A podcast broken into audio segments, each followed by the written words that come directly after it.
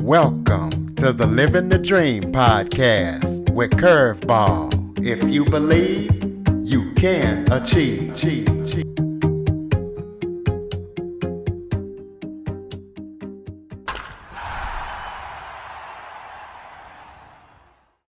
Welcome to the Living the Dream with Curveball podcast, a show where I interview guests that teach motivate and inspire. And I definitely have a motivational and inspirational treat for you today as I am joined by business owner, educator, and children's book author, Wanda Davis. Wanda is the author of the children's book From Head to Heart. She has a mental wellness business and she also is an educator of children with special needs. So we're going to be talking to her about her life and what drives her and fuels her passion and be talking about her book. So, Wanda, thank you so much for joining me today. And thank you very much for having me with you. Well, why don't you start off just by telling everybody a little bit about yourself? Well, I am speaking from the city of London, Ontario, in Canada. We have lived here in London for about 30 years, myself and my family. Um, I have grown up around the around Toronto. So most people have heard of Toronto, Ontario. So usually I have lived somewhere around Toronto. Now, I've had quite a bit of a varied career path compared to where it's led me right now. Actually went to school for I have a big science background. I have a master's in science. And then I ended up working as a science researcher for a few years before I decided to get my teaching degree. And I've stayed in the area of education now for over 20 years and am just going to retire from that as I I figure I have a lot of uh, time to spend with this new book of mine from head to heart. So, how, how do you go from a science teacher to an author? Tell tell us about what made you want to become an author what really became to make me an author? Well, I don't know if there's any specific motivation. I think I've just known all the way along that I am going to write some, whether it's stories or books or what have you. That would be more just of an inner type of knowing. I already have several books that I've co authored with people, and a few of them have been bestsellers, but none of them have really felt like it was my book. Now, I have many books that I've started over the years, but I've never finished any of those other ones. Now, partly the history of where this book came from was that uh, as like a wellness practitioner, um, I'm always working on myself. So, always looking deep within, trying to figure out, you know, what is best and making sure that I'm listening to my own body and my own heart to be able to figure out what my next steps will be.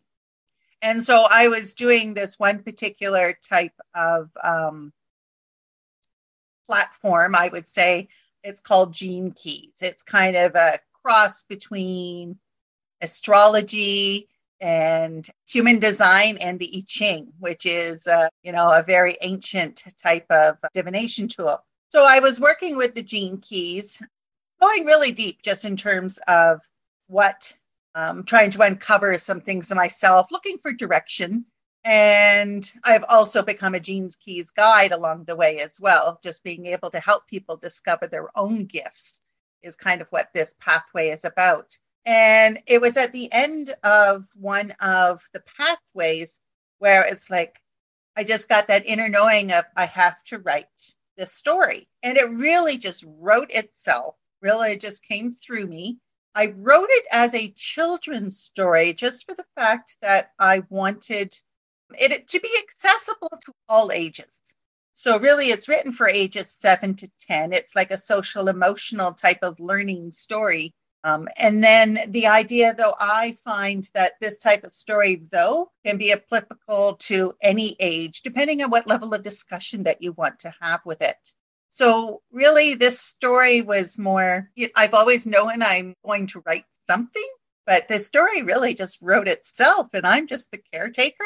And so I am ready to put it out into the world. Now, just a little bit of interest sake, though, too, is part of this story is part of my own story as well.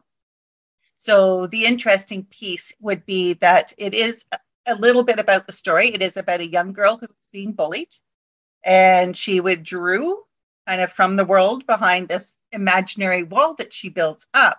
And the rest of the story goes on about her asking for help and how she learns to not live in her head trying to control everything, but learning to live from the heart.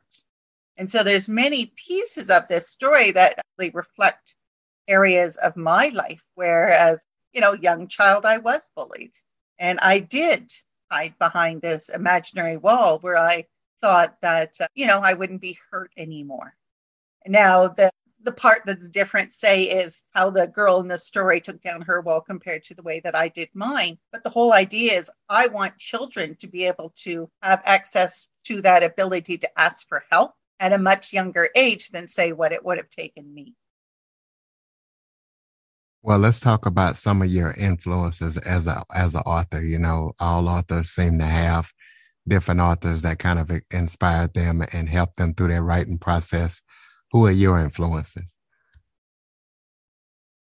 It would be difficult to say for kind of like this genre that I've written about, but if you were to look at um, spiritual type of authors, it would be um, Paulo Coelho is a big favorite of mine as well as, you know, and I do read things by Brene Brown and those type of uh, self development type of books as well.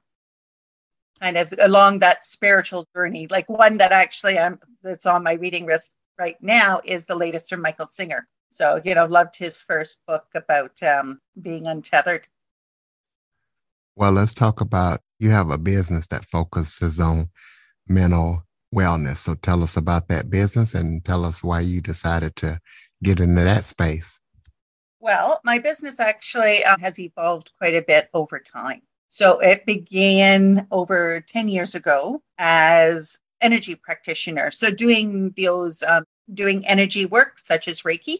So I was I am a Reiki teacher and I still teach Reiki today uh, although that's not necessarily a biggest part of my business anymore. I still love to do it. So my business started out in that area, knowing that I wanted to share Reiki with people, not just for that relaxation and stress reduction that everybody hears about that's related to Reiki, but for the fact that these types of energy work can actually help you uncover things and discover yourself again.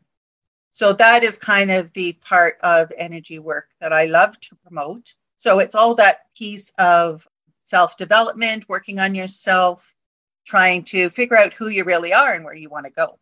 And so energy work can really help with those types of things. So that's where my business started with. It actually evolved over time into coaching.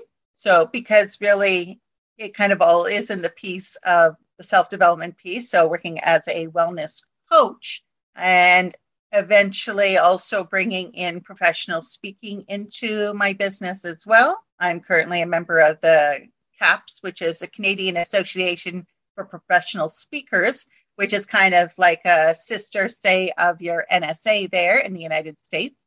So, bringing, being able to help spread the words about different things, being able to help people really think about well, what can I do for myself? How can I take responsibility for the things that I want to change in my life?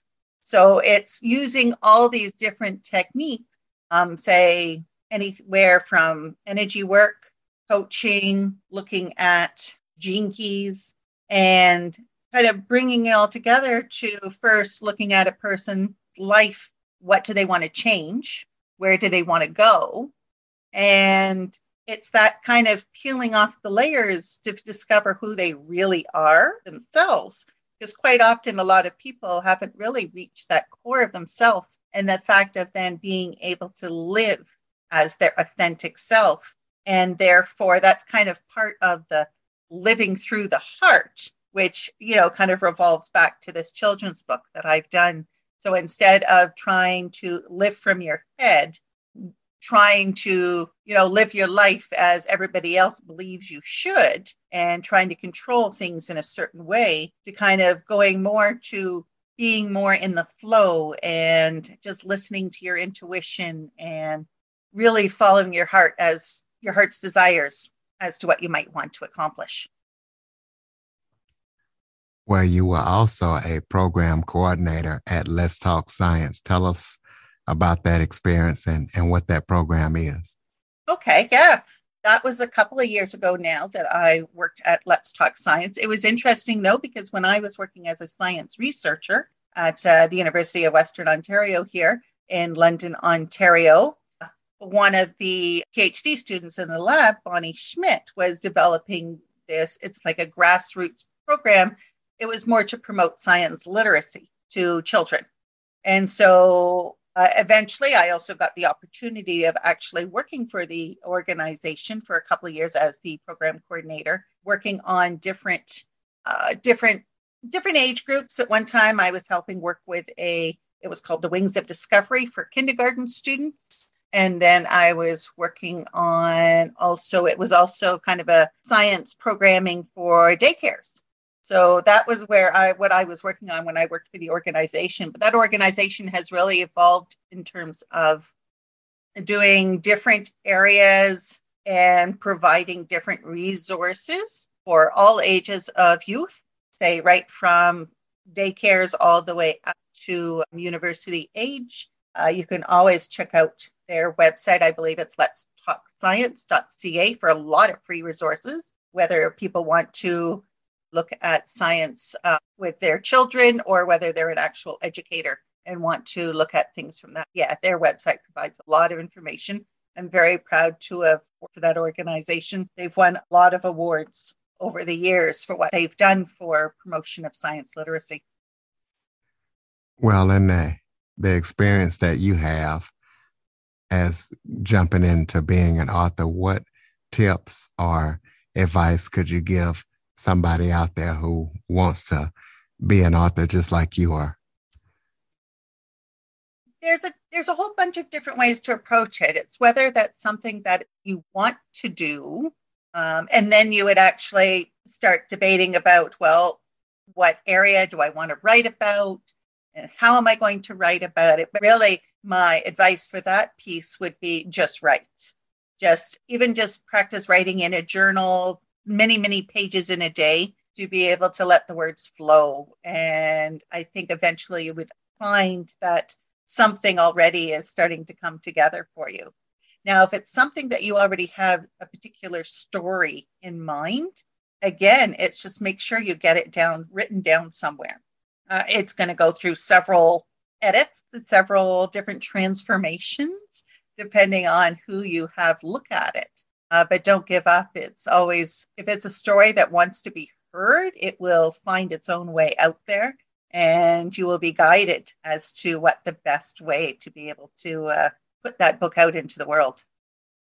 Do you have any current or upcoming projects that you're working on that people need to know about?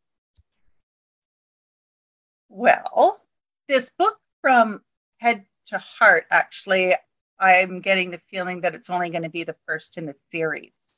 And so, even though I'm still going to have my official book launch in later in August, uh, but it is now available, I do need to find the time to sit down and write the other books that are going to be coming through this one.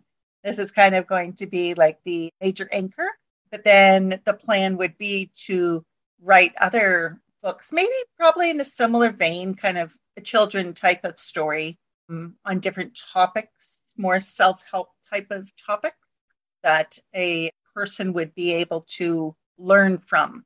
So, the whole idea, presenting it at that level, I think would makes it accessible to all ages. So, yes, I will be definitely moving forward with that as a project. And it's interesting, as I said, I'm kind of retiring from teaching per se, and we'll have to see where the author visits start happening. So, the idea that's my plan for the fall is to be doing both author visits locally in person as well as virtually, I'm hoping around the world um, with this book and being able to explore this topic with youth of all ages. So it's perfect for like grades, say two to six, also seven and eight, it can be applicable to. And I would take a totally different approach um, doing the author visit with it for high school students as well. But I would love to be able to even see it being used, like being able to uh, present it to educators in different areas, being able to use this book in different class, different classrooms as well. So that's kind of my projects that I have on go is kind of everything revolves around the book right now, but it will be revolving perhaps around other books in the future. Well, so people can keep up with everything that you're up to and your future books. Throw out your contact information, website, social media, any kind of contact info you have for people. Yeah. The easiest way to find me would be on my website, and that's just wandadavis.ca. So W A N D A davis.ca. People can find me on Facebook if they have questions that way. I also have an Instagram account. I also am active on LinkedIn if people want to find me there. I'm happy to communicate with people from any which way. The book itself is also now available on Amazon.com. So you can find there is probably the best way. As I, it's also available on Indigo chapters in Canada, but for readers or listeners in the United States, Amazon.com it would probably be the easiest way. But I also um, have people purchasing it directly from me, and I ship anywhere in the world with that additional little bit of sh- mailing shipping fee as well. So my website is probably the best place to connect with me that way. Well, close us out with some final thoughts, maybe some some topics that I failed to mention that you would like to touch on, or just any final thoughts you have for the listeners? My advice to anybody really is really be aware of what thoughts are going through your head. Are they thoughts that have been put there by the media, by your coworkers, parents, whoever else it is? Are they really your thoughts or are they just the thoughts that you're having to please somebody else? So then the next step would be instead of trying to control your life through your thoughts and your beliefs, if you just sit in the quiet and the silence and really get to know yourself without all those other extraneous thoughts of what's going on in the world, what is it that you want to do? Who is it that you are? And who is it that you could be if you live through your heart? Well said, ladies and gentlemen. WandaDavis.ca. Be sure to check her out. Go pick up that book. Follow everything that she's doing and that she's got coming up. Also, follow, rate, review, share this episode to as many people as possible.